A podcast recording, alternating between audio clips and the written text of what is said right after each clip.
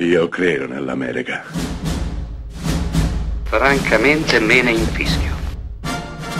Io sono tuo padre. Anna Nishimasa. Rimetta a posto la candela. Rosa bella. Ma perché volava così basso? E perché sparava un cane? E a noi? Può darsi che siamo in guerra con la Norvegia. Non rispondono. Non riusciamo a metterci in contatto con nessuno da due settimane. Colpevolmente mi sono reso conto che non abbiamo mai parlato di un film di John Carpenter. Beh, è il momento di cominciare. E parto proprio dal suo capolavoro, uno dei miei film preferiti in assoluto, uno secondo me dei dieci migliori film della storia del cinema, e parlo de La Cosa del 1982. La Cosa è un film perfetto, è un film eh, meraviglioso per come è girato, per quello che racconta, per come decide di raccontarlo. La trama è banalissima, eh, siamo in Antartide, in una base artica, un gruppo di, di uomini, ricercatori, attrezzisti, operai, piloti di elicottero, si trovano lì, isolati dal mondo, da tutto e da tutti.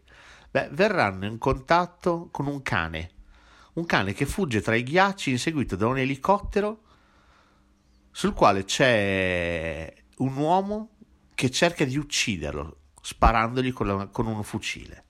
Chi sta cercando di uccidere quel cane e perché? Quell'elicottero è svedese, a bordo ci sono due svedesi. Va da sé che non riusciranno a uccidere il cane, anzi il cane troverà rifugio nella base artica americana. E da lì comincerà l'incubo. Sì, perché il cane non è veramente un cane. Il cane è qualcos'altro, è una cosa, come dice il titolo di questo splendido film, che può mutare e può prendere la forma di tutto ciò che vuole, può duplicarlo. Quindi notte e tempo il cane si rivela per quello che è, dopodiché inizierà ad assumere forme umane. Ecco, capite anche voi l'intelligenza e la bellezza di questo film. Da questo momento del film in poi gli abitanti della base artica non sanno più di chi fidarsi. Chi è chi? La cosa è un film terrificante da questo punto di vista, assolutamente non consolatorio. Non stupisce che fu un flop eh, allucinante. Ripeto, del 1982, stesso anno in cui Spielberg fa uscire al cinema E.T. La fantascienza stava andando da un'altra parte.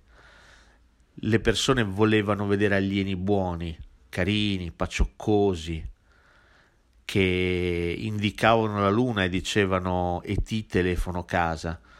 Il cinema di Carpenter non è mai consolatorio. Il cinema di Carpenter ci racconta un'umanità, un'umanità di reietti, un'umanità eh, assolutamente non coraggiosa o valorosa, ehm, piena di valori da difendere, assolutamente. L'umanità di Carpenter, ripeto, è fatta di reietti, è fatta di, di poveracci che le circostanze rendono più onorevoli di quello che in realtà sarebbero.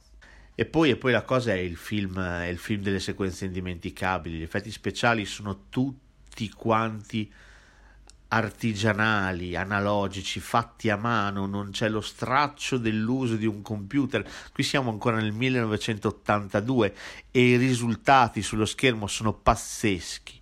C'è una scena in particolare che è stata girata tutta quanta in una sequenza, in una volta, perché tutti i meccanismi che sono stati creati alla fine sarebbero stati bruciati e quindi quello che si vede è l'unica ripresa che è stata fatta perché erano mesi e mesi di lavoro che sono andati in fiamme perché la scena lo richiedeva. Ecco, questo è il cinema che lamento, il cinema che amo, il cinema che lamento che non esiste più, quel cinema concreto che si prendeva dei rischi, che faceva delle scelte e che ci regalava la concretezza. La cosa sì è vero, sono consapevole è un horror, quindi non è forse un film per tutti, alcuni già lo schiferanno per il genere a cui appartiene.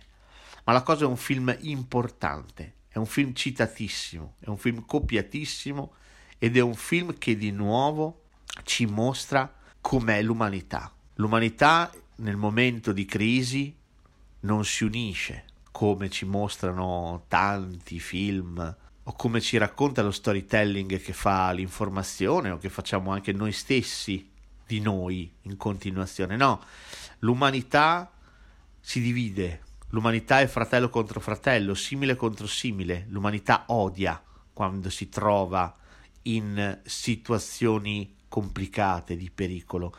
L'umanità sa essere la cosa più spaventosa che esista nell'universo. Musica immensa del compianto, indimenticabile, Ennio Morricone.